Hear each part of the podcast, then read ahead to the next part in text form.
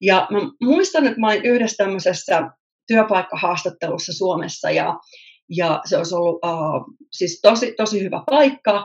Ja sitten ne jotenkin siinä kysyisivät, että joo, että sulla on ihan mieletöntä, että sä oot voittanut näitä markkinointipalkintoja ja sä oot ollut niin kuin kaikissa näissä markkinointitoimistoissa ja isoja asiakkaita, asiakkuuksia pyöritellyt ja tälleen. Mutta kyllä meitä vähän huolestuttaa, että mitä sä oot tehnyt viimeisen kolmen vuoden aikana. Että vähän, vähän niin kuin, tiedätkö, että mä olisin niin kuin jotenkin epäonnistunut. Sitten mä olin vaan niin kuin, että joo, että uh, että joo, mun mielestä niin kun meillä on kaikilla sellaisia muita unelmia elämässä kuin uraunelmia.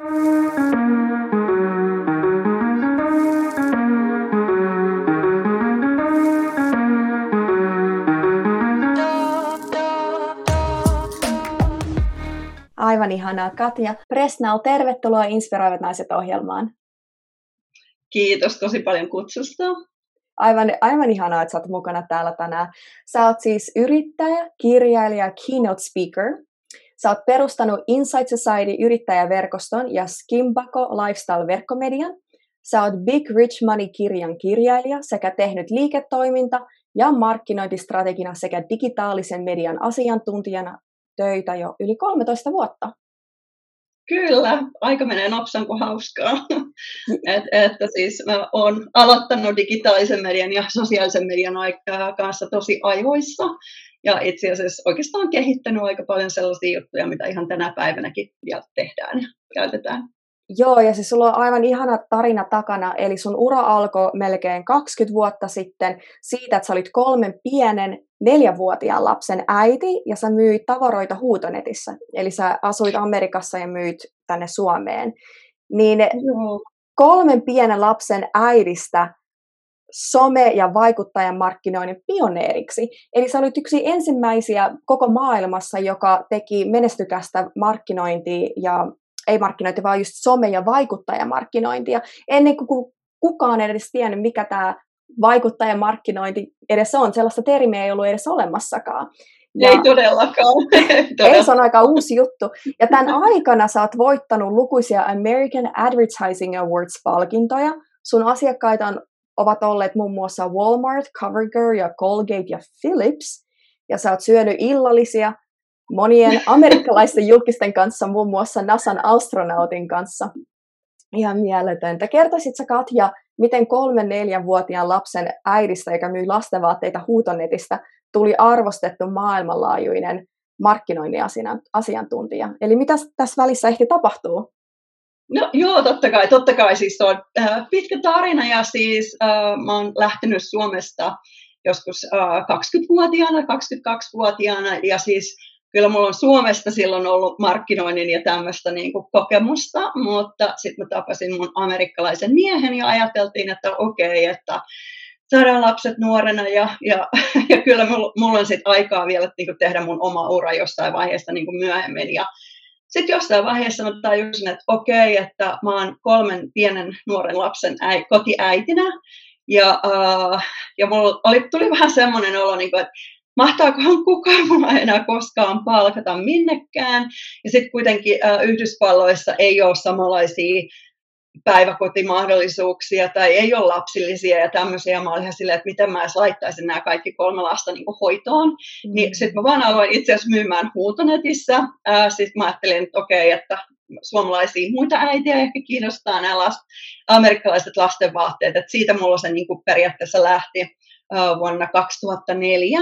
Ja äh, 2005 mä te laitoin siihen bisnekseen niin kuin ensimmäisen blogin pystyyn. Ja eihän sitä edes kutsuttu blogiksi silloin, että se oli vaan niin kuin tämmöinen verkkosivu, Katjan verkkosivu tai joku tämmöinen, missä mä kirjoitin jotain ää, trendejä ja juttuja, mitä Jenkeistä tapahtui ja mitä voisit kiinnostaa niin kuin monikäisiä niin kuin äitejä ja naisia.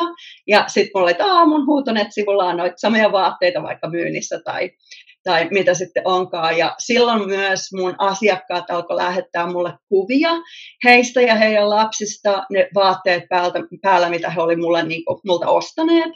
Eli nykyään puhutaan uh, consumer generated content, mit, mitä siis on niin somessakin, mutta mä oon käyttänyt sitä markkinoinnissa hyväkseni jo vuonna 2005.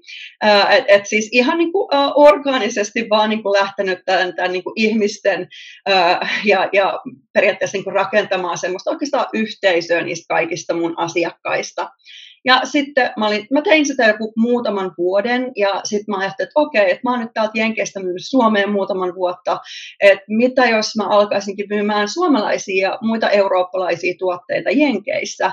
Ja sitten mä aloitin um, Skimpakon, eli se oli ensin verkkokauppa ja, uh, ja sitten myin muun muassa Marimekkoa ja Reimaa ja muutamia muita suomalaisia brändejä ja sitten myös niin kuin, uh, muualta Asiasta ja sit Euroopasta.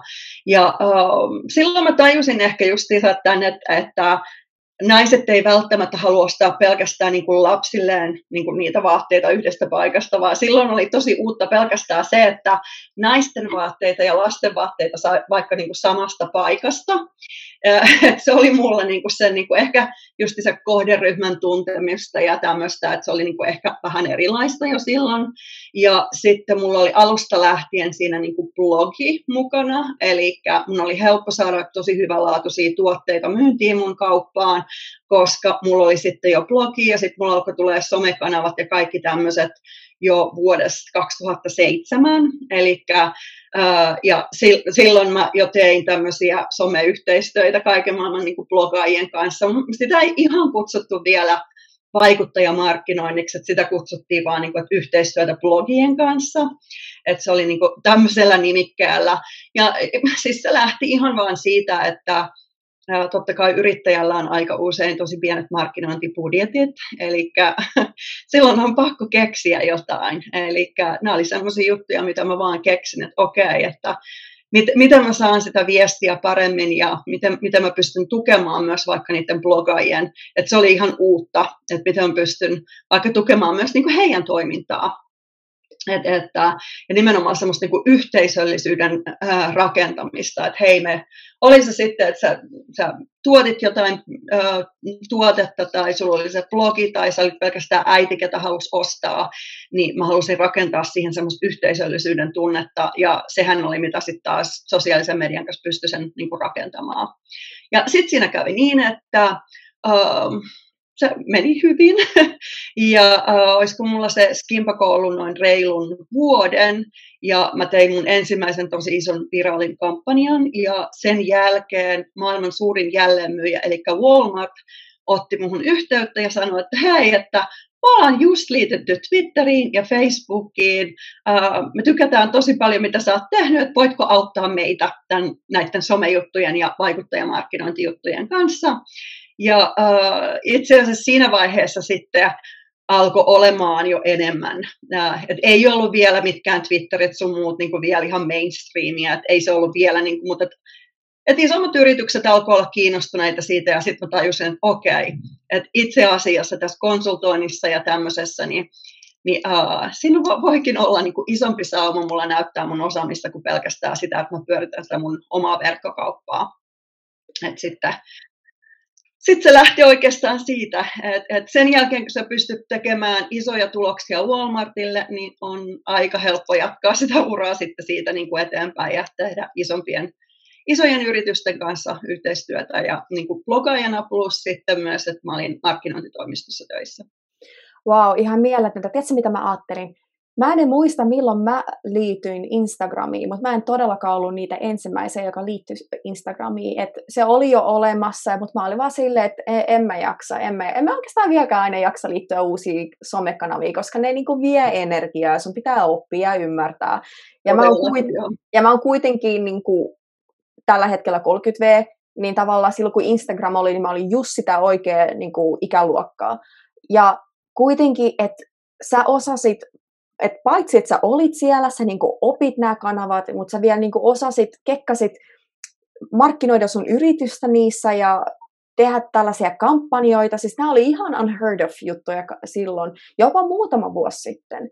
Et nyt, nyt Instagram ja niin kaikki nämä influencer marketing, ne on niin kuin, niistä puhutaan paljon, mutta silti monet yritykset ei vieläkään käytä vaikuttajamarkkinointia hyväkseen vieläkään vuonna 2021.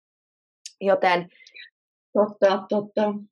Se on ihan mieletöntä, mitä siis... sä osasit jo silloin näitä asioita. Joo, joo. Ja siis, uh, no siis mä oon varmaan käyttänyt Instagramia vuodesta 2010 tai jotakin 11. Mä kirjoitin Instagramissa kirjan vuonna 2012 ja se kuulostaa tosi hassulta, koska äh, äh, mä kirjoitin, että miten Instagramia voi käyttää matkaoppaana maailmaan. Eli mm.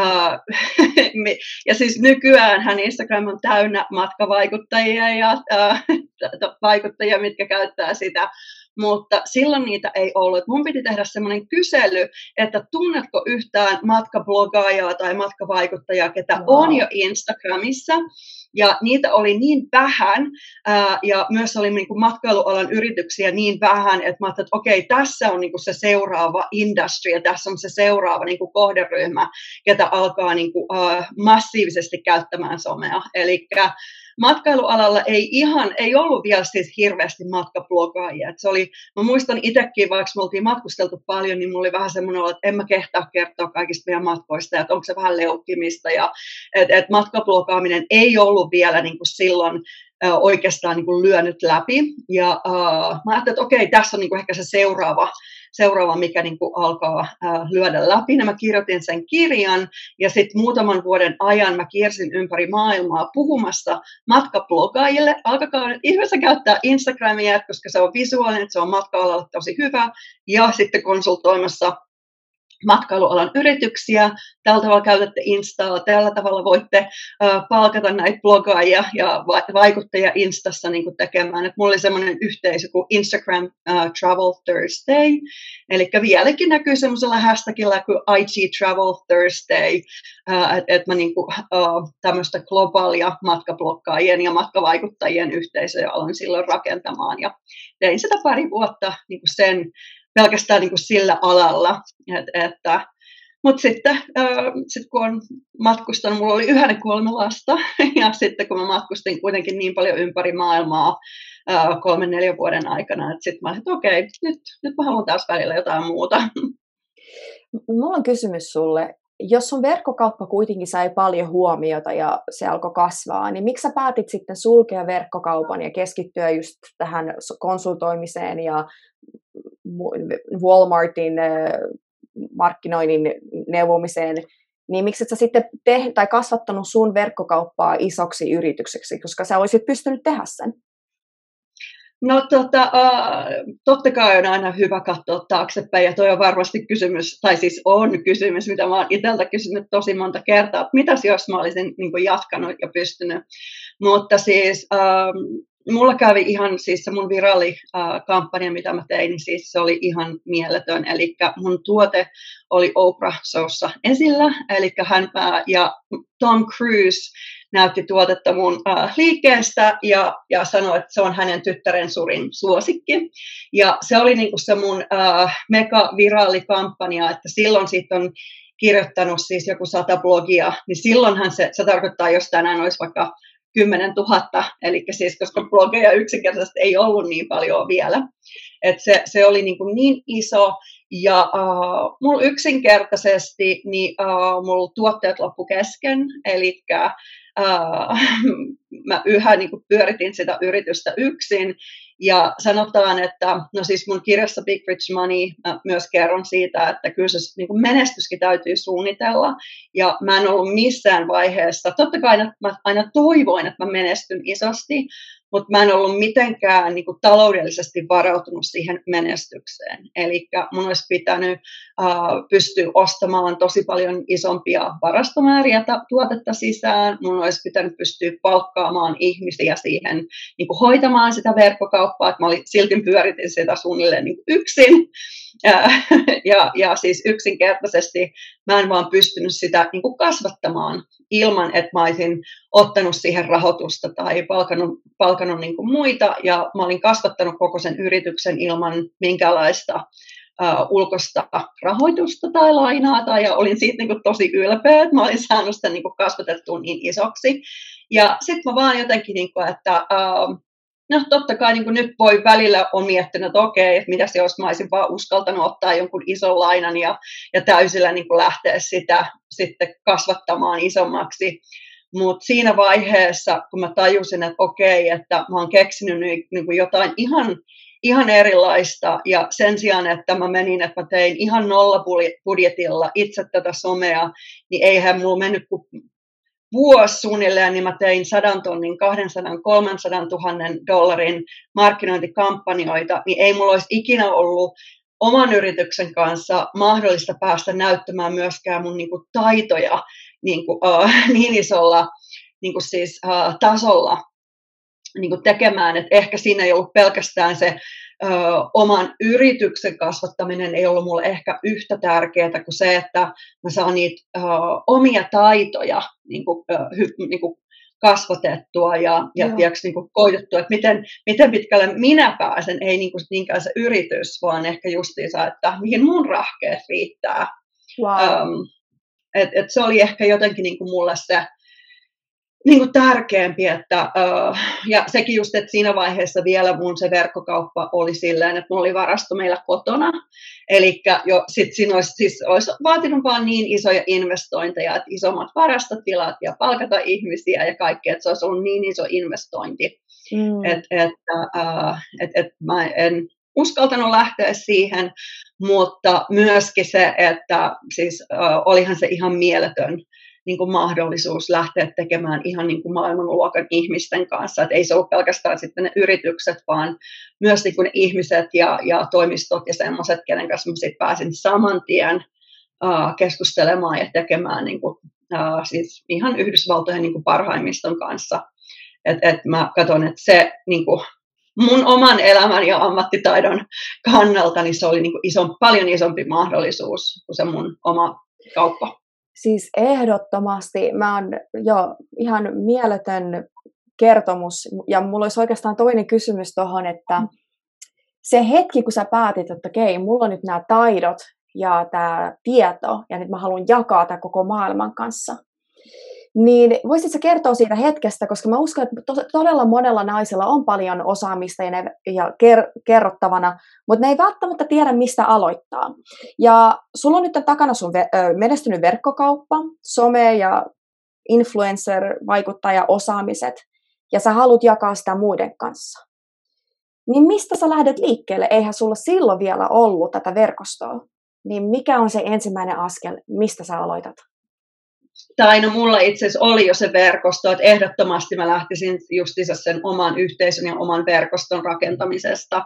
Et, että vaikka siis äh, siinä vaiheessa, kun tämä Walmart-jutut ja nämä tapahtuisi, niin ehkä mulla oli silloin joku ehkä 20 000 tai vaikka ehkä 15 10 000 tiedätkö, seuraajaa, mutta silloin se oli iso juttu ää, ää, niin kuin niin, sen, sen päivän niin kuin lukuihin, Ni, niin ää, totta kai mulla oli niin kuin se verkosto jo niin kuin rakennettuna, mutta en mä voi sanoa sitä, että mä itse tiesin, miten hyvä mä olin. Eli ehkä ensimmäinen on, ensimmäinen on ehkä justissa se, että oppii tunnistamaan ne omat taidot. Et mä en missään, missään ää, tilanteessa silloin vielä tajunnut, että vau, että olenpas minä hyvä. Ää, et mä muistan vielä siis, ää, mä aloin käymään kaikissa markkinoinnin konferensseissa esimerkiksi, ja sitten mä olin tosi pettynyt, kun mä en oppinut mitään uutta. Mä ajattelin, että nämä on, on Jenkkien kaikista niin kovimmat markkinoinnin nimet, ja puhutaan somesta, ja puhutaan digitaalisesta mediasta, Suomesta ja mä en oppinut siellä yhtään mitään mä olin jotenkin tosi vihanen. Ja sit silloin mä ehkä tajusin, että ai hitto viekö, että pitäisiköhän mun olla iloinen tästä, että mä en oppinut mitään, että mä tiedänkin nämä asiat niin kuin jo. Että ehkä, ehkä se omien taitojen ää, ää, niin kuin tunnistaminen on se ihan ensimmäinen ja sitten justiinsa se verkostoituminen, ja sit, sitähän sä et voi koskaan aloittaa liika aikaisin, että, että sä pystyt, niin kuin, koska sitten sä pystyt myös peilaamaan sitä omaa osaamista ja omia mahdollisuuksia niin kuin muihin, ja sitä kauttahan sä myös saat niitä mahdollisuuksia, kun sä oot rakentanut sitä verkostoa, mutta joo, sen mä sanoisin, omien, omien taitojen tunnistaminen ihan ehdottomasti. Ja sitten seuraava on, että mitä sä haluat. Eli silloin sun on, on pakko niin kuin miettiä se, että mihin sä oot niin kuin menossa pitkällä tähtäimellä. Et, et tosi monet ajattelee vaan, että mistä mä vaikka saan sen tulon tässä kuussa tai ensi kuussa tai ehkä vuoden päästä, mutta se justiinsa, että mihin sä haluat olla niin kuin pitkällä tähtäimellä menossa, että mitä, mitkä on ne isommat jutut, mitä kohti sä haluat mennä, ja sitten ehkä rakentaa sen, että okei, yksi askel kerrallaan, mitä kaikkia juttuja mun täytyy tehdä, että mä pääsen sinne isoon tavoitteeseen. Eli um, no, ihan siis yksinkertaisesti kyllä niinkin, niinkin hölmö työkalu kuin uh, SWOT-analyysi on kyllä siis sellainen, että mä oon käyttänyt ihan siis uh, ihan teinistä lähtien. Ja kyllä se on niin kuin mulla ainakin itsellä niin kuin aina toiminut, eli uh, tunnistaa, että mikä, mitä itsessä on ja sitten pystyy peilaamaan ne mahdollisuudet ja sitten laittaa vaan, mä, mä laitan tavoitteet aina tosi niin kuin naurattavan korkealle, uh, että et sen mä oon ainakin niin kuin elämästä oppinut, että mä en olisi ikinä itsessäni uskonut, että mä pystyn tekemään niin kuin puoliakaan niistä jutuista, mitä mä oon oikeasti tehnyt. Uh, et, et tosi usein me ehkä laitetaan niitä omia tavoitteita ja tai omia taitoja myös vähän niin kuin himmataan liika alas. Eli uh, tavoitteet ja tämmöiset niin kuin ehdottoman korkealle. Et, että, uh, ja sit, silloin ei kauheasti haittaa, että vaikka sä pääsit puoleen väliin, niin se on jo ihan mieletön juttu.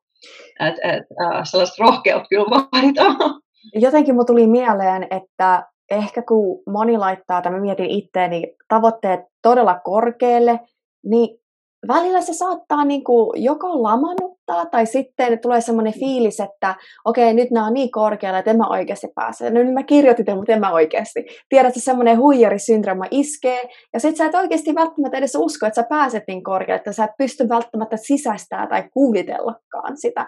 Okei, että sä kirjoitat, ja sitten niin, se lamannuttaa. Tai saattaa jopa pelottaa, okei, okay, mä voisin päästä tonne, mutta mitä jos mä pääsenkin? Huu, se on niin pelottavaa, kun koko maailma avautuu.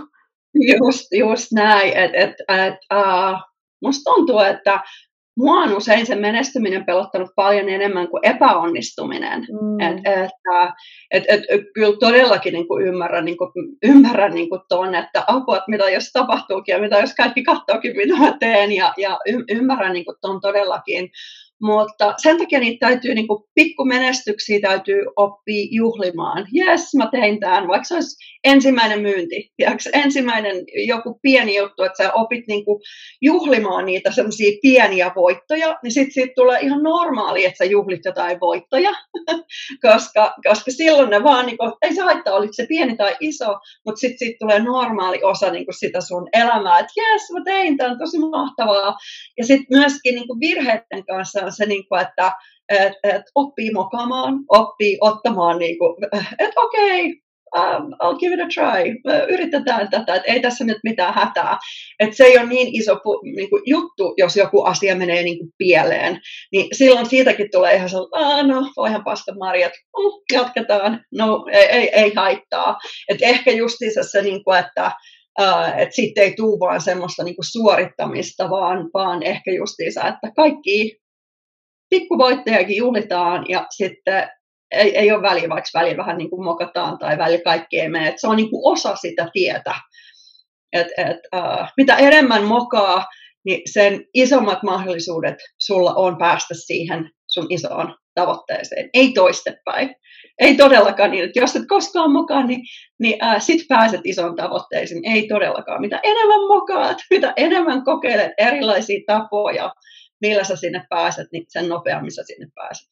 Tosi kivasti sanottu ja toi pienten asioiden juhliminen, toi on niin hyvä, koska mä mietin taas kerran itteeni, niin kun ta, joku pieni asia onnistuu, niin yleensä tulee semmoinen fiilis, että okei, okay, tosi kiva, mutta mulla on näin paljon tehtävänä vielä. Et, niin kuin, että mä, mä, niin kuin, mä jotenkin annan sen vaan olla. Että mä, niin kuin, mä vaan keskityn siihen seuraavaan juttuun ja seuraavaan ongelmaan. Sitten kun jokin ei mene hyvin, niin sitten saatan piiskata itteeni. Ja, mutta sitten se niin kuin joku pieni onnistuminen, niin mä, mä vaan niin kuin jotenkin, mä en anna sille mitään arvoa. Mä niin kuin onnittelisin jotakuta toista, mutta kun se on itsestään kiinni välillä, on, ei aina, mutta välillä on silleen, että okei, okay, kiva, okei, okay, mulla on näin paljon tehtävänä vielä, niin sitten kun mä oon saavuttanut nää, niin sitten mä oon hyvä. Ja sitten kun sä saavutat taas jotain, sä niin annat olla, okei, okay, ei se ollutkaan niin vaikeaa, tai kuka vaan olisi pystynyt. Nyt mulla on tämä seuraava haaste, niin sitten, tiedätkö meinaa. Mutta sehän, että ne seuraavat haasteet ja ne isommat askeleet, ne ei niin kuin koskaan loppu. Ei. Et ei, ei vaikka sä pääsisit niin kuin kuinka ylös, niin siellä on aina jotain lisää. Niin kuin, että ei se tule koskaan, niin kuin, että okei, nyt mä pääsin tähän, that's it. Ei ole enää mitään juhlittavaa enää koskaan, kun mä en pääse tästä niin kuin korkeammalle. Et, et ei, se, ei se mene niin, että se ei niin sanotusti niin kuin, äh, koskaan lopu. Että kyllä sitä niin kuin matkaa sinne täytyy myös niin kuin oppii arvostamaan ja juhlimaan ja, ja oppimaan niin kuin siitä.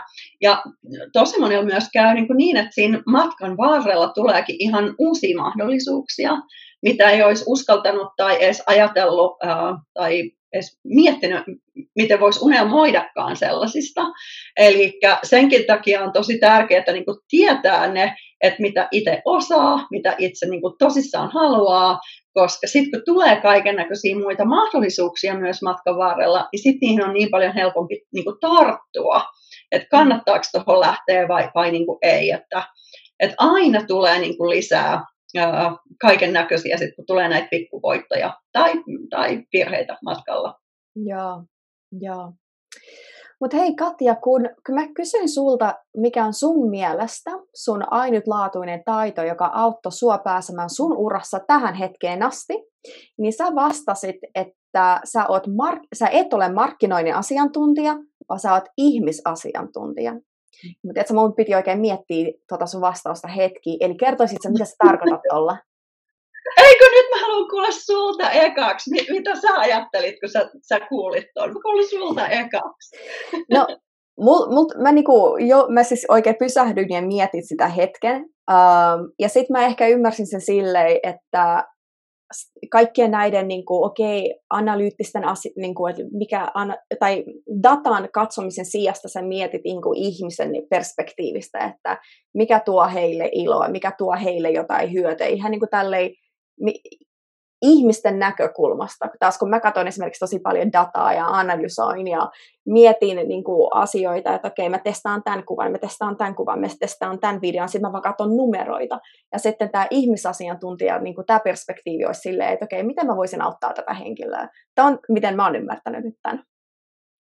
No a- aika lähellä. Kyllä mä yhä katson niitä numeroita tosi paljon, totta kai. Laitan numerotavoitteita ja lasken niitä. Että ehdottomasti niin kuin siihen markkinointiin ja tämmöiseen kuuluu se datan tuijottaminen. Mutta uh, mutta siis eh, ehkä mulle markkinointi on siis äh, äh, loppujen lopuksi niin ja mä uskon, että mun menestys nimenomaan perustuu siihen, että mä näen markkinoinnin semmoisena niin win-win-win. Eli siinä on totta kai siis yritys voittaa, koska se saa myytyä enemmän, mutta äh, sitten siinä on välikätenä, oli se sitten markkinointitoimisto, oli se vaikuttaja tai media mikä, tai jopa jälleenmyyjä. Siinä on yleensä kuitenkin sitten välissä niin kuin, äh, joku, vaikka sä tekisit sitä itse, niin sitten on vaikka ne somekanavat tai joku, äh, äh, että maksat äh, Installe ja Facebookille hirveästi rahaa mainontaa, mutta että joku siinä on yleensä kuitenkin niin kuin välissä, että se täytyy olla niin kuin heille niin kuin kannattavaa toimintaa, että sitten he rakentaa niitä työkaluja tai väylöjä tai, tai hyvää somesisältöä, mitä sitten onkaan, että he on niin kuin innoissaan, että jes, mä saan tämän yrityksen kanssa tehdä hommia, ja sitten totta kai tärkeämpänä, että se asiakas kokee, että vauta, yritys niin kuin kuuntelee mua, et, et, äh, itse asiassa, kun mä usein puhun markkinatutkimuksesta vaikka, äh, niin mä puhun kuuntelusta, äh, että se ei ole vaan, että ne asiakkaat tai kohderyhmä olisi jonkun tutkimuksen kohteena, niin kuin semmoisena niin kuin, äh, vähän niin kuin faceless, äh, semmoisena vaan ryhmänä, vaan nimenomaan, niin kuin, että okei, äh, niin kuin aktiivisesti kuunnellaan niitä ihmisenä ja, ja katsotaan ehkä just holistisena, että et mitä muita brändejä vaikka ne käyttää ja mitkä on ne muutkin ongelmat niiden elämässä, eikä pelkästään sellaiset ongelmat, mitä meidän tuote pystyy ratkaisemaan. Et se on jotenkin niin, kuin niin paljon ehkä syvempi kuin se ähm, pelkästään niin kuin datalla katsominen, että äh,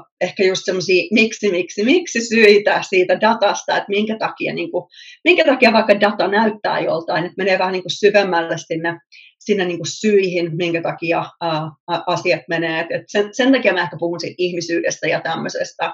Ja äh, siihenhän periaatteessa myös perustuu sosiaalisen median markkinointi, eli sulla on siinä joku vaikuttaja tai joku media, mikä äh, yleensä kertoo jotain positiivista sun yrityksestä ja se lisää sitä luottamusta ja semmoista niin kuin hyvää fiilistä sitten sille, sille asiakkaalle. Et, että se, silloin ei ole mun mielestä mm, niin kuin semmoinen vaikuttaja, markkinointi esimerkiksi ei mun mielestä menestyksekästä, missä vaan katsotaan, että miten paljon, uh, miten moni ihminen on sen vaikka nähnyt, vaan sen täytyy mennä jotenkin syvemmälle. Ja se ei riitä mu- mulle, kun mä strategisesti suunnittelen jotain kampanjoita, että miten, miten vaikka sen vaikuttajan yleisö kuulee ja kuinka monta ne ihmistä on, vaan mä yritän suunnitella vaikka siihen aina, että okei, kenelle muulle ne kertoo, että miten siihen saa vähän semmoista niin kuin ripple effect, että, että miten, miten sä pystyt niin kuin kasvattamaan sitä. Että et, et, tuommoiset asiat, että siihen täytyy aina ottaa se niin kuin inhimillisyys, ihmisyys ja, ja ehkä just myös niin kuin empaattisuus. Et, että mä aina ajattelen kaikkea markkinointia tehdessä, että se ja se, että me vastataan siihen what's in it for me, eli mit, mitä, mitä on sille asiakkaalle, kuluttajalle, että mit, miten me pystytään sitä palvelemaan, mutta sitten myöskin, niin kuin, että mitkä on ehkä ne yhteiset arvot tai yhteiset semmoiset niin isommat jutut, vaikka luonto tai tämmöiset vastuullisuusasiat, mistä me molemmat välitetään. Että se täytyy olla niin kuin, ehkä siellä syvemmällä kuitenkin kuin pelkästään siellä datassa ja kuinka monta silmäparia näkee jonkun Insta-postauksen. Voinko mä kertoa pienen tarinan tässä välissä? Tuosta no, kerro, mieleen. Yes. Siis mä oon itse, tota, tuli vaan mieleen tuosta, mitä sä kerroit. Siis mä oon ihan tällä hetkellä lanseeramassa yhtä korttipeliä Saksan markkinoille. Mä teen verkkokauppoja ja siis me ollaan tehty, tai mä tein sellaisen äh, korttipelin, missä jokaisessa kortissa on erilaisia kysymyksiä ja jokainen kysymys menee tosi syvälle, eli sen tavoitteena on lähentää ihmisiä. Äh, sitä voi pelata sun partnerin kanssa, mutta ihan myös sun perheen ja kaverin kanssa, mutta teidän pitää tuntea toisensa jotenkin. Ja joka ikinen kysymys on tosi tosi deep. Eli siinä on niinku just sellaisia, että tunteet saattaa nousta pinnalle. Eli se on se niinku, äh, periaatteessa se pointti koko tässä pelissä. Ja mä testailin erilaisia Facebook-mainoksia, äh, no siis testailen koko ajan, mutta siis tota, joku kuukausi sitten, ja mulla oli se sama, kor- äh, otin oikeastaan kuvia eri kysymyksistä. Ja kysymys, joka sitten niin kuin, toimi tosi hyvin ja mitä mä oikeastaan käytän nytten Facebookissa ihan niin kuin kaikissa mun mainoksissa, oli aika mm, hiukan masentava. Eli se oli semmoinen missä kysyttiin, että jos tämä olisi viimeinen kerta, että me nähdään, se oli siis saksaksi, mutta jos tämä on viimeinen kerta, että me nähdään, tai, niin mitä sä sanoisit mulle? Tai jos tämä olisi viimeinen hetki, viimeinen mm. kerta, että sä voit sanoa mulle jotain, niin mitä sä sanoisit? Jotenkin niin se kysymys meni.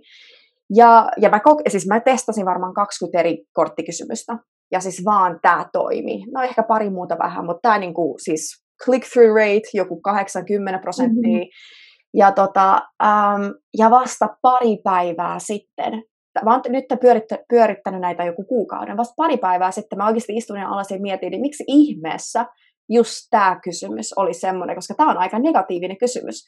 Ja nyt mulla on niinku semi-negatiiviset, pelottava. ma, niin, pelottava ja semi-negatiiviset mainokset pyörimässä, mikä ei ole ihan sitä, mitä mä yritin tässä niinku ajaa takaa, mutta they just work. Ja sen mä jotenkin, niinku, mä siis on ollut, mä just tulin takaisin Saksasta, niin Saksassahan oli tosi paha lockdown. Ja nythän oli koko tämä korona ja ihmisillä on tämä pelko. Niin mä jotenkin e, aloin miettiä, että voisikohan tämä oikeasti olla osa syytä, että miksi just tämmöinen kysymys sitten niinku upposi syvälle, koska niin kuin mä sanoin, mä testasin paljon. Ja nyt Saksassa nehän on todella tiukkoja niin kuin näiden testejen ja kaikkien kanssa paljon tiuk- siellä on paljon tiukempaa kuin Suomessa. Niin niin ihmisillä on ehkä niin kuin just kun oli tämä pandemia, vieläkin päällä tämmöinen pelko ja äm, moni on menettänyt jonkun läheisensä. Ja ehkä tämä oli se, joka sitten niin kuin tosiaan kosketti heitä ja sen takia ne sitten niin kuin esimerkiksi ostaa mun pelin, koska ne sitten haluaa pelata tätä jonkun niiden läheisen henkilön kanssa. Ja just niin kuin sä sanoit, että älä katso pelkästään numeroita, älä katso dataa, että miksi sun numerot näyttää tältä. Ja se on niin mieletöntä, että sanoit ton, koska mä tosiaan istun alas vasta pari mm. päivää sitten ja mietin tätä. Ja mä tein tämän korona, ää, mikä tämä on, ää, tämän idean, tai ei idean, vaan niin kuin tämän connectionin, vaan mm. tein vasta pari päivää sitten. Ja nämä on siis tosiaan pyörineet mulla noin kuukauden. Ja silloin mä niin kuin olin vaan, puh, Justiinsa toi, justiinsa toi. Ja, ja siis itse asiassa tuolla samalla tavalla pystyy myös ennustaa trendejä, että mitä mm. on tapahtumassa. Eli sä alat niin kuin näkemään asioita, ja tämähän perustuu siihen, minkä takia mä vaikka aloin käyttää Instagramia ihan ensimmäistä joukossa, että no okei, tuli uusi juttu, okei, tähän mä lähdin niin kuin saman tien. Uh, Mutta siis siihen tuohon ihan samaan juttuun perustuu, kun sä kuuntelet tarpeeksi ihmisiä, sä alat kuulla sieltä semmoisia juttuja, mitä ihmiset puhuu, mitä ne tekee, mikä totta kai korona on toisaalta ollut niinku helppoa, kun se on niinku globaalisti joka paikassa, mutta oli se sun oma pieni kohderyhmä tai kohdemaa tai ihan siis äh, vaikka se olisi 25-vuotiaat naiset, ketkä käy joogassa, vaikka se olisi kuin, niin kuin, pienempikin se sun kohderyhmä, niin kyllä sä pystyt siitä kohderyhmästä yleensä niitä kuuntelemalla ja niin kuin katsomaan niiden käytöstä, niin pystyt myös niin kuin, katsomaan, että okei, mikä on siellä semmoinen, niin kuin, mikä, mitä ei ole ehkä vielä ehkä edes tunnistettu semmoiseksi trendiksi tai, tai aiheeksi tai semmoiseksi, mutta sä yleensä pystyt alkaa jo tunnistaa tämmöisiä, niin kuin, että okei, ehkä se on menossa niin kuin tähän suuntaan. Uh, niin kuin tämä keskustelu. Ja, ja sitten toinen, jos katsoo jonkun ihan muiden alojen, niin kuin tässäkin, uh, eihän toisaalta koronalla ole mitään tekemistä jonkun pelin kanssa, voisi ajatella, mutta et silleen, että sä alat katsoa niin kuin, uh, niin kuin muita asioita, mitä vaikuttaa sen ihmisen elämään niin sitten sä alatkin huomaamaan, ei hitto, että sillä on tosi paljon tekemistä. Jengi on enemmän kotona ja ne haluaa pelata pelejä. Todennäköisesti tätä korttipeliä voisi vaikka pelata ehkä Zoominkin kautta tai Teamsin kautta myös virtuaalisesti. Eli sitten sä alatkin katsomaan, niin että Oo, ei, ei ajattelisi, että täällä on mitään tekemistä, mutta sitten loppujen lopuksi, niin että ei hitsitä, että mehän keksitään niin kymmenen eri asiaa, minkä takia näillä on niin ihan selkeä suora tämä yhteys. Ehdottomasti, joo. Muun muassa just se, että koronan aikana tosi moni havahtui ensimmäistä kertaa, että huhhuh, mun perhe on tärkeä mulle, että mun pitää käydä mummolassa useammin, mun pitää soittaa mun siskolle vähän useammin että niin kuin se tapahtui mulle ja hyvin monen muun ihmisen kanssa, kenen kanssa mä oon jutellut. Koska mä olin koko pandemian ajan Indonesiassa Balilla ja silloin tuli niin kova kotiikävä ensimmäistä kertaa. Mm. Näin. Nimenomaan, nimenomaan. Ja siis uh, se on niin paljon helpompi, kun sä nimenomaan niin kuin kohtaat ihmisen ihmisenä mm. ja, ja sä niin kuin ajattelet niin kuin sitä sillä tavalla.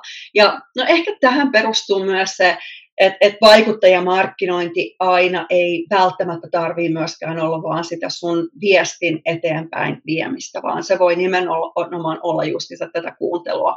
Että sä, sen sijaan, että sä yrität vaan kertoa sun tuotteesta, sä kysytkin niiltä sun mahdollisilta asiakkaalta kysymyksiä.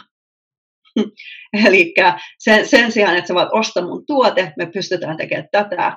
Mutta hei, miten sun tämä Zoom-puhelu sun rakkaan kanssa voisi tulla helpommaksi? Ehkä semmoisenkin kanssa, kenen kanssa ei ole helppo aina keskustella tai sä et puhunut.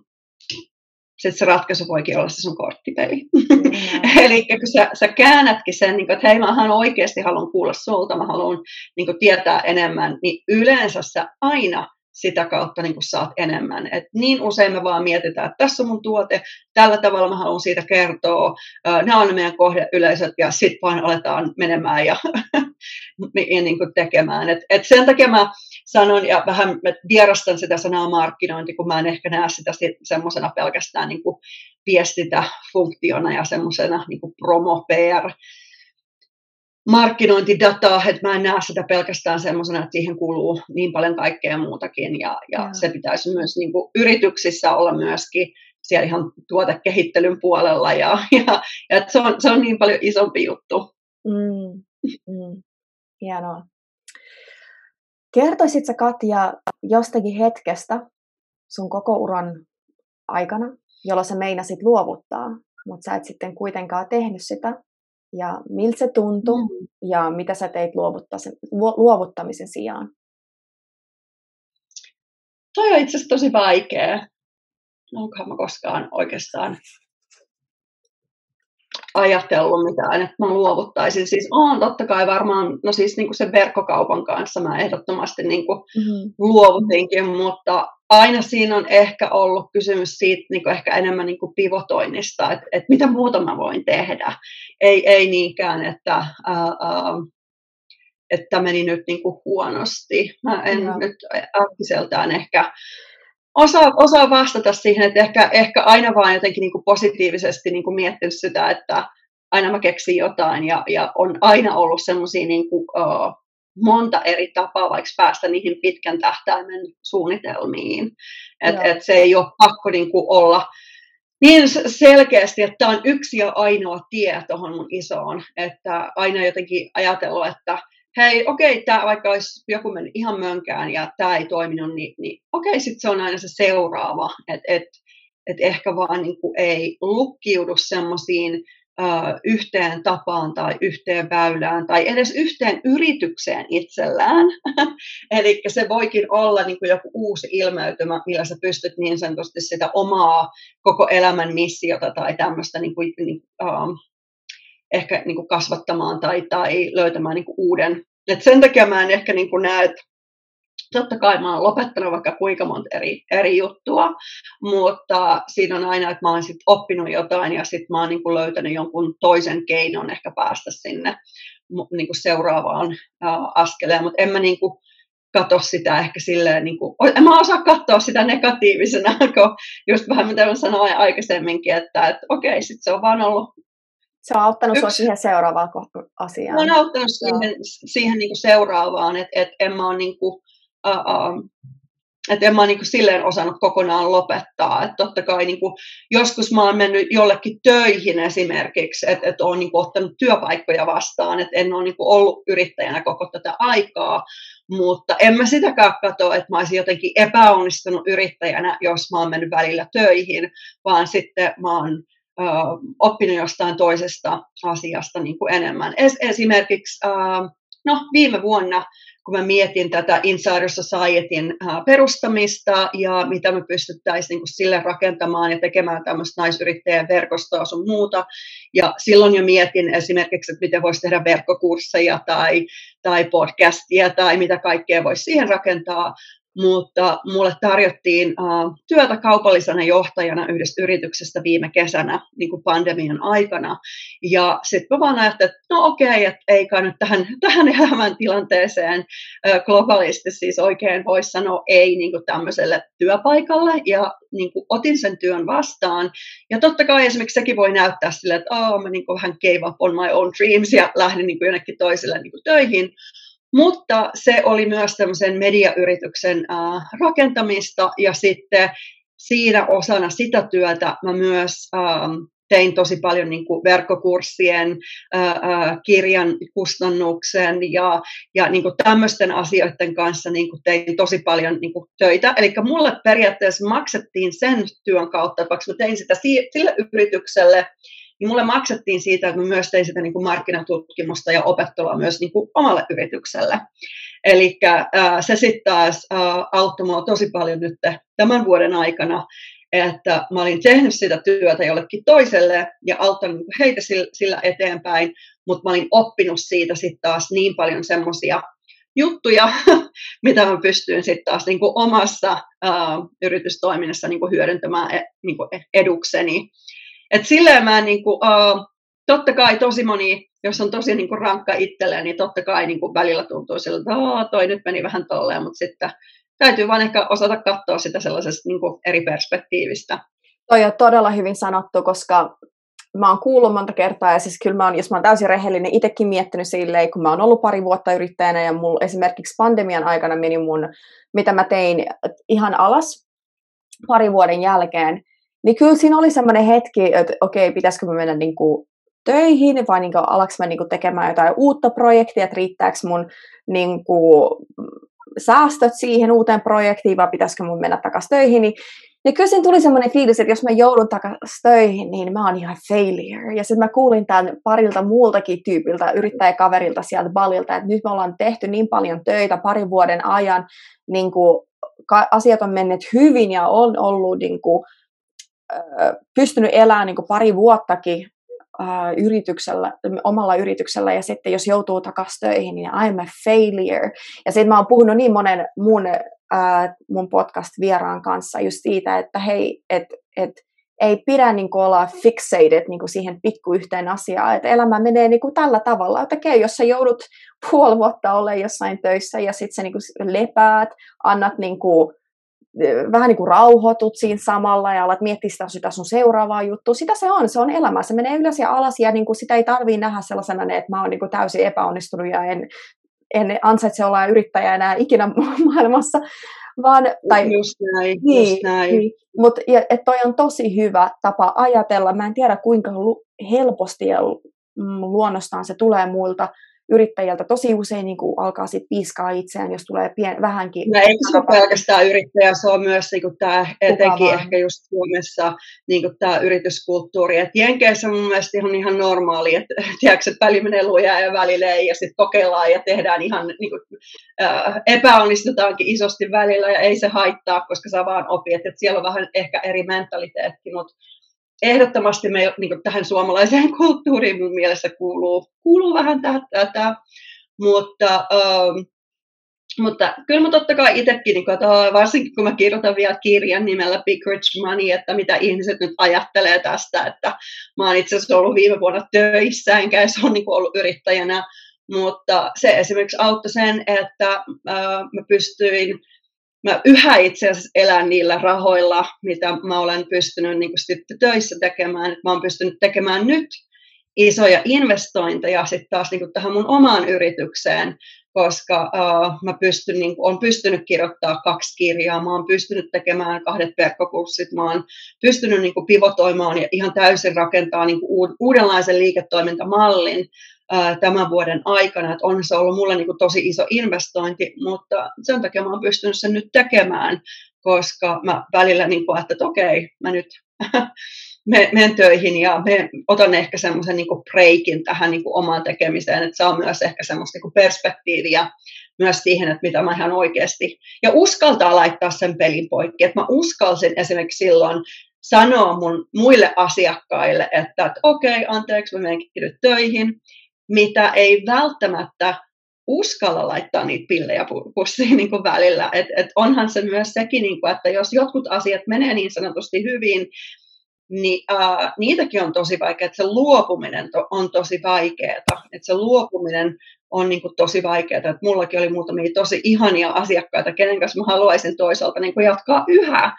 Mutta mä tiesin, että se, se ei ehkä tuo sitten että mä en olisi niin tässä tänään näiden mun verkkokurssien ja kirjojen ja kaikkien kanssa, että jos mulla olisi niin kaikki ne asiakkaat vielä tänään, että, mm. että semmoinen irtiottokin joskus on vaan niin tarpeen, että sä pääset sitten niihin pitkän tähtäimen tavoitteisiin. Joo, mutta puhutaan sun kirjasta Big Rich Money, niin sähän listaat siinä erilaisia megavirheitä. Ja yksi niistä megavirheistä, mä oikeastaan haluaisin lukea tämän ääneen, eli sä kirjoitat näin. Megavirhe. Yrittäjä ei suunnittele menestystään. Menestyksen suunnittelematta jättäminen on yksi suurimmista yrittäjien tekemistä megavirheistä. Monet vain toivovat sen tapahtuvan, ja kun se tapahtuu, he saattavatkin huomata, etteivät ollenkaan olleet valmiita siihen. Taas kerran mun piti miettiä että tätä, mitä sä kirjoitit. Ja, koska jokainen voi suunnitella äh, yrityksensä markkinointisuunnitelman ja strategian. Äh, jokainen voi tehdä bullet points kuukau- äh, kuukauden tavoitteet, mutta miten sä suunnittelet sun omaa menestystä ja miksi se on virhe? Tai siis äh, se täytyy suunnitella nimenomaan, että se täytyy, että jos, sä, niin, että jos sä jätät sen suunnittelematta, niin äh, äh, sä et ehkä tajua, mitä se käytännön tasolla tarkoittaa. No, sanotaan vaikka esimerkkinä, että uh, sä haluaisit tulla keynote-puhujaksi ja puhua ympäri maailman ja, ja halua, niin, haluaisit vaikka tehdä jotain tämmöistä. No käytännön tasolla se tarkoittaa sitä, että sä olet vaikka lentokoneessa istut koko ajan. Se käytännön tasolla tarkoittaa, että sä yövyt hotelleissa koko ajan. Käytännön, käytännön tasolla se tarkoittaa tosi, tosi paljon niin kuin esimerkiksi tämmöisiä ää, asioita. Ja, ja jos et se käytännön tasolla mieti sitä, että okei, mun menestys näyttää siltä, että mulla on vaikka 50 puhujakeikkaa niin kuin vuodessa, niin, ää, niin sitten kun se tapahtuu oikeasti, sitten sä voitkin olla, että ei hitto vieko, mä en halua olla lentokoneessa koko ajan, mä en halua olla hotellissa, mä haluan vaan mennä kotiin yöksi. Tiedätkö, että, että sä välttämättä, niin kuin, sun täytyy suunnitella se menestys, miltä se näyttää niin kuin konkreettisella tavalla. Samalla kun mulla oli se verkkokauppa, niin ää, totta kai mä vaan, että mä haluan myydä hirveästi, mm. mutta miltä se käytännössä tarkoittaa, että sä saat miltä se tarkoittaa, kun sä saat viisi tilausta päivässä? Mitä se tarkoittaa, kun sä saat 50 tilausta päivässä? Mitä se käytännön tasolla tarkoittaa, kun sä saat 500 tilausta päivässä? Eli kenen kädet pakkaa, ketä tekee sen kaiken työn, millä tavalla ne paketit lähtee postiin, tuleeko joku ne hakemaan, että mistä, siis, että onko sulla, onko sulla edes tilaa säilyttää pakkausmateriaalia. Eli sun täytyy tosi käytännön tasolla miettiä se, että sä et vaan niin haaveile tämmöiset, että mä haluaisin tota ja tota, mutta mitä se oikeasti käytännön tasolla koska äh, tosi monta kertaa äh, tosi monet tämmöiset menestysjutut, niin se, se vaatii myös asioista luopumista. Että oletko valmis luopumaan vaikka siitä, että sä et olekaan vaikka sun aviomiehen tai poikaystävän tai tyttöystävän kanssa, tiedätkö, niin kuin, uh, uh, samassa sängyssä vaikka nuku joka, joka yötä, tai, tai että sun on pakko, sä et voikaan asua vaikka siellä balilla, vaan sulla on pakko olla joku isompi varasto jossain Espoossa, Berliinissä, New Yorkissa, tiedätkö, että, että sun on niin kuin pakko miettiä niin kuin käytännön tasolla, miltä se menestys näyttää, ja, ja mä ainakaan itse niin kuin, en, en ollut miettinyt kaikkea, että miltä se niin kuin käytännön tasolla tarkoittaa ja ollut ehkä justiinsa niin kuin kaikkiin niihin äh, ehkä sit valmiina niin kuin tekemään, vaikka justiinsa lasten kanssa, niin, niin äh, en ollut valmiina esimerkiksi niin kuin olemaan niin paljon pois kotoa tai äh, että jossain vaiheessa niin haluaisin, että okei, niin kuin, nyt tämä matkailu riittää, että nyt mä oon nähnyt maailmaa tarpeeksi, että nyt on taas ihan olla lasten kanssa vaikka enemmän kotona tai, tai vastaavaa, että niin kuin mietti, että onko se ihan oikeasti, että sä voit vaan ajatella sen, että oh, mä haluan olla puhumassa tai mä haluan myydä paljon, mutta sitten se käytännön juttu, että mitä kaikkea niin kuin käytännössä sä joudutkin tekemään sen eteen, niin se ei välttämättä aina olekaan sitä, mitä sä itse haluat. Kirjoitat sä niin kuin alas sitten ihan suunnitelman vai, vai et kuvittelet sä no, niin kuin tota... sun ideaali elämä, että se näyttää?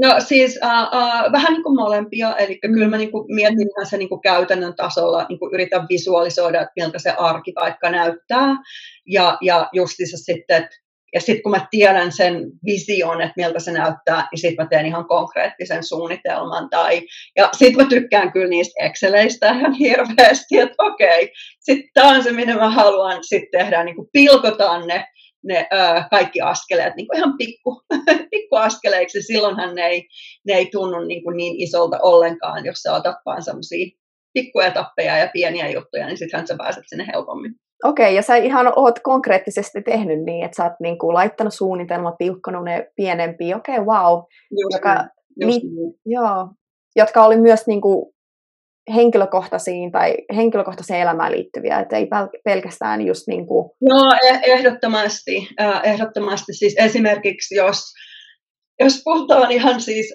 logistisesti vaikka näistä ma- maasta toiseen muutoista, että, että siis viimeisen kymmenen vuoden aikana siis meidän, tai no sanotaan, että mä itse asiassa laskin tämän, että mun elämän aikana mä oon muuttanut 32 kertaa, ja, ja siis, että me ollaan niin kuin, uh, että, että esimerkiksi mun kolme lasta on syntynyt kolmen vuoden sisässä kolmessa eri maassa, eli me ollaan vaan matkustettu ja, ja niin kuin muuteltu tosi paljon. Et se on pikkusen eri asia, sä oot nuoria muutat yksin tai, tai pariskuntanakin kahdestaan, mutta pelkästään joku sulla on vaikka koira, niin se tuo niin kuin logistisia tämmöisiä niin kuin suunnitelmia aika paljon enemmän, mutta sitten kun sulla on kolme lasta lukioiässä ja, ja niin sitten niin kuin, uh, kyllä nämä niin kuin tämmöiset henkilökohtaiset pelkästään toiselle puolelle maapalloa niin kuin tämmöiset muutot ja tämmöiset, niin loppujen lopuksi on vain logistiikkaa ja projektihallintaa. Et, että kuulostaa sille, että muutetaan ympäri maailmaa ja tehdään unelmia toteen, mutta sitten loppujen lopuksi niin se tarkoittaa, että mä ja mun mies ollaan varmaan siis ää, vaan ihan helpotin hyviä projektijohtajia. Että et sitten mä vaan niin, että okei, okay. että mikä tahansa on mahdollista, mutta sitten se vaan niin kuin, se täytyy vaan pilkkoa sellaiseksi suunnitelmaksi, että okei. Okay. Wow. Ihan niin kuin... Täytyy alkaa vaan tekemään. Miksi te muuttelitte niin paljon koko perheen kanssa? Ää, siis ää, mun mies on helikopterilentäjä ammatiltaan mm. ja, ja sit, niin hänen uransa takia, että hän on tehnyt tosi paljon kaikkia mielenkiintoisia juttuja ja siis o, omaa niin kuin unelmauransa kyllä niin kuin tehnyt, että on ollut armeijassa ja muun muassa ollut rakentamassa Yhdysvaltojen presidentin niin kuin seuraavaa helikopterimallia niin kuin siinä suunnittelutiimissä ja on lentänyt vuoristossa tämmöistä pelastushelikopteria ja on TV-uutisten helikopteria ja kaiken näköisiä ja sitten johtotehtävissä pitkään. Wow. Et, et, se on ollut niinku se, että mutta sitten äh, sehän on totta kai tarkoitti mulle aluksi, että äh, et sehän vei mun kaikki uramahdollisuudet ihan nollaan. Et, et me ollaan toisen unelmia niin kuin periaatteessa toteutettu niin paljon, mutta sen takia mulle, tää, mulle kaikki sosiaalinen media ja digitaalisuus ja verkko, niin, niin se kyllä niin kuin muutti mun elämän ihan täysin. Et se on, se on niin kuin mahdollistanut mulle, että myös mä oon pystynyt luomaan semmoisen oman unelmauran. Upeeta, ihan mieletöntä, koska mäkin matkustelen nyt ympäri maailmaa tai elän eri paikoissa, mutta se on ihan, eri juttu. Niin kuin tää, että se, että mä pystyn perustaa firman netin kautta ihan mi- melkein mihin tahansa maahan. Ei, jotkut on vielä aika konservatiiviset, että tarvii, pitää olla paikan päällä kirjoittamassa, mutta on kuitenkin paikkoja, missä mä voin perustaa netin kautta, että mun ei tarvitse mennä sinne ja voin pyörittää verkkobisnestä niin kuin Balilta Suomeen, nauhoittaa tätä haastattelua oikeastaan mistä vaan, niin siis eihän tällaista ollut silloin, kun niin kuin sä tutustuit sun miehen 20 vuotta sitten. Tällaista ei ollut silloin, kun mä menin yliopistoon. I wish niin tavallaan, silloin kun mä menin yliopistoon, niin en mä tiennyt, mitä kaikkea mä voin tehdä netin kautta. Mä en edes varmaan edes mene yliopistoon, jos mä olisin tiennyt. niin, niin, totta, totta. Et siis, et se on kyllä niinku, uh, uh, siis auttanut ihan ehdottomasti niinku avaamaan itselle sellaiset niinku mahdollisuudet.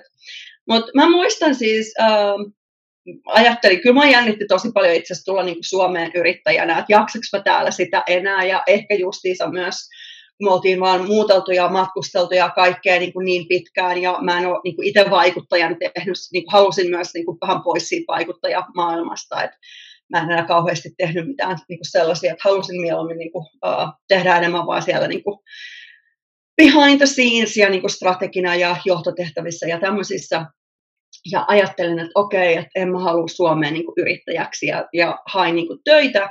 Ja mä muistan, että mä olin yhdessä tämmöisessä työpaikkahaastattelussa Suomessa ja, ja se olisi ollut uh, siis tosi, tosi hyvä paikka. Ja sitten ne jotenkin siinä kysyisivät, että joo, että sulla on ihan mieletöntä, että sä oot voittanut näitä markkinointipalkintoja ja sä oot ollut niin kuin kaikissa näissä markkinointitoimistoissa ja isoja asiakkaita, asiakkuuksia pyöritellyt ja tälleen. Mutta kyllä meitä vähän huolestuttaa, että mitä sä oot tehnyt viimeisen kolmen vuoden aikana. Että vähän, vähän niin kuin, tiedätkö, että mä olisin niin kuin jotenkin epäonnistunut. Sitten mä olin vaan niin kuin, että joo, että uh, et joo, mun mielestä niin meillä on kaikilla sellaisia muita unelmia elämässä kuin uraunelmia. Et mulla on esimerkiksi ollut, että mä halunnut kirjoittaa kirjan ja mä oon halunnut matkustaa ympäri maailmaa ja mä oon halunnut olla kotona, kun vaikka lapset on tullut koulusta kotiin tai mä oon halunnut, uh, mä halunnut suunnitella oman korusarjan ja, ja tiedätkö, että mulla on ollut tosi paljon tämmöisiä kaikkia muita juttuja, mitä mä oon halunnut asua monessa eri maassa, että mulla on niin ollut tämmöisiä, että Mä vaan käytin mun ammattiosaamista siitä, että mä teen kaikista mun unelmista totta.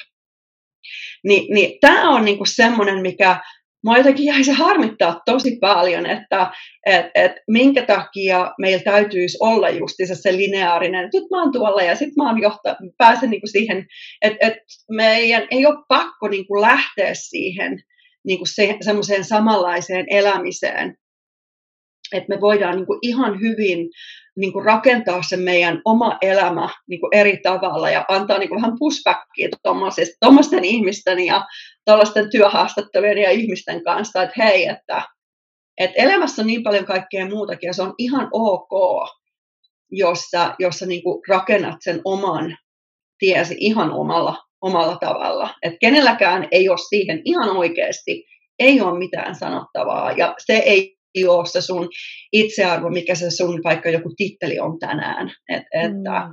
kyllä se niin kuin, um, ja sekin justiinsa, että uh, sä pystyt tienaamaan verkon kautta vaikka jollain jumppavideoilla enemmän kuin jostain uh, uh, johtajan työstä tai markkinointijohtajan työstä.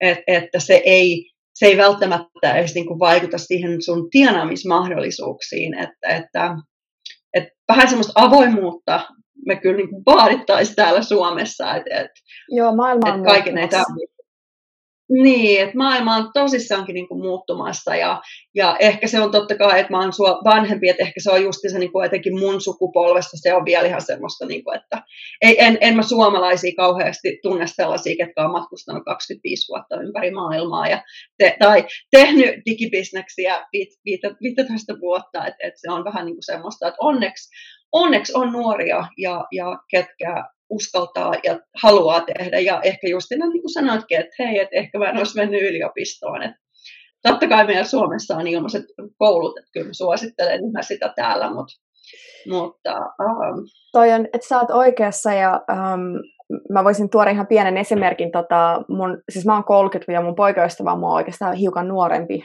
Ja uh, hän aloitti uh, Amazon FBA-bisneksen mm, muutaman jo. tuttavan kanssa, että niitä oli varmaan kymmenen miehen porukka. Siis erikseen, kaikilla oli oma.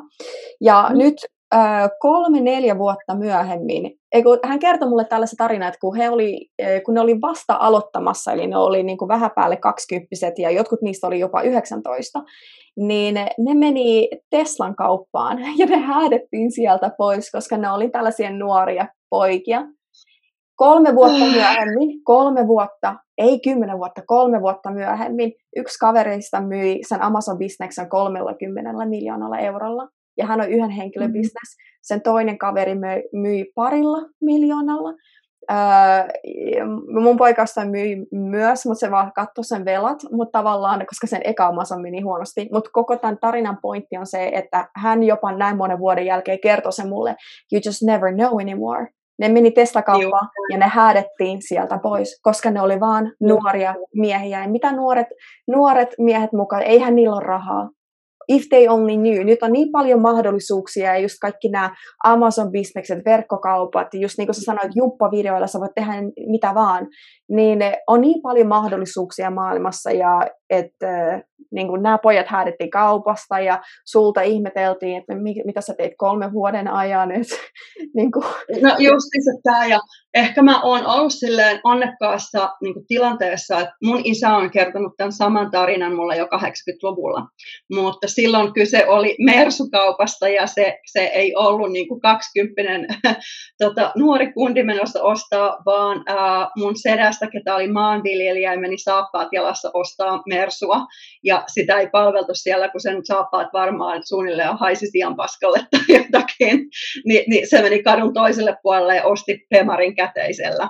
Ni, niin se, se, tämä ehkä just perustuu siihen ihmisyyteen ja, ja että sä kohtelet ihmisiä ihmisinä ja sä niin kuin mietit vähän enempää, että sä, sä et niin kuin laita semmoisia, että toi on väärää demografiaa, se on, toi on väärän näköinen, toi on väärän kokonen, toi on väärän, että ei ole enää nykymaailmassa olemassa semmoista niin, niin sanotusti, sä et voi ajatella ihmisistä, että aah, tolle me ei haluta ää, ää, niin kuin markkinoida tai myydä, että et, et meidän on niin kuin pakko ajatella ihmisyyttä ja ajatella tämmöisiä niin kuin eri tavalla. Ja tämä on ehkä ollut semmoinen, mitä mä oon niin kuin oppinut ihan pienestä asti, että mun isällä oli myös niin kuin yritys, niin, niin äh, oppinut niin kuin siitä, siitä asti jo niin kuin kohtelemaan ihmisiä ihmisinä.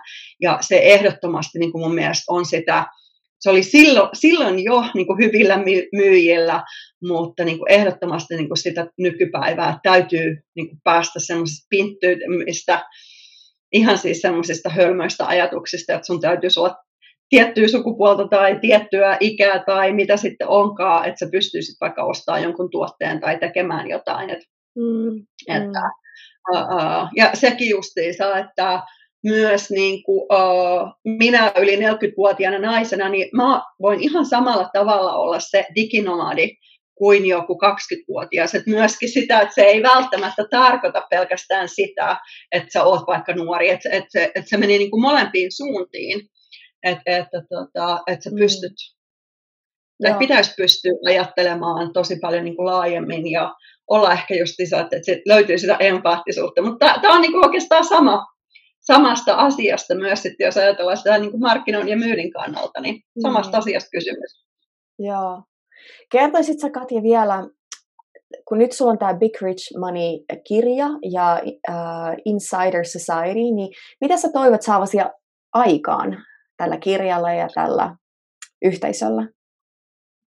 No siis ihan suurimpana toiveena mulla on auttaa naisyrittäjiä menestymään niin kuin, uh, koko elämän kannalta, mutta myös niin kuin, taloudellisesti yritysten kannalla. Et, et mä näen, että vähän sama kuin mä sanoin, miten mä suunnittelen niitä markkinointikampanjoita, että mun menestys ei tule pelkästään peilautumaan siihen, kuinka monta verkkokurssia tai kuinka monta kirjaa mä myyn, että mun menestys tulee peilaantumaan siihen, että miten ison muutoksen mä pystyn niiden lukijoiden ja verkkokurssien uh, ottaneiden ihmisten elämässä tekemään. Että se on semmoinen pidempi projekti, että, mutta sie, siellähän se vasta se, se niin kuin menestys näkyy.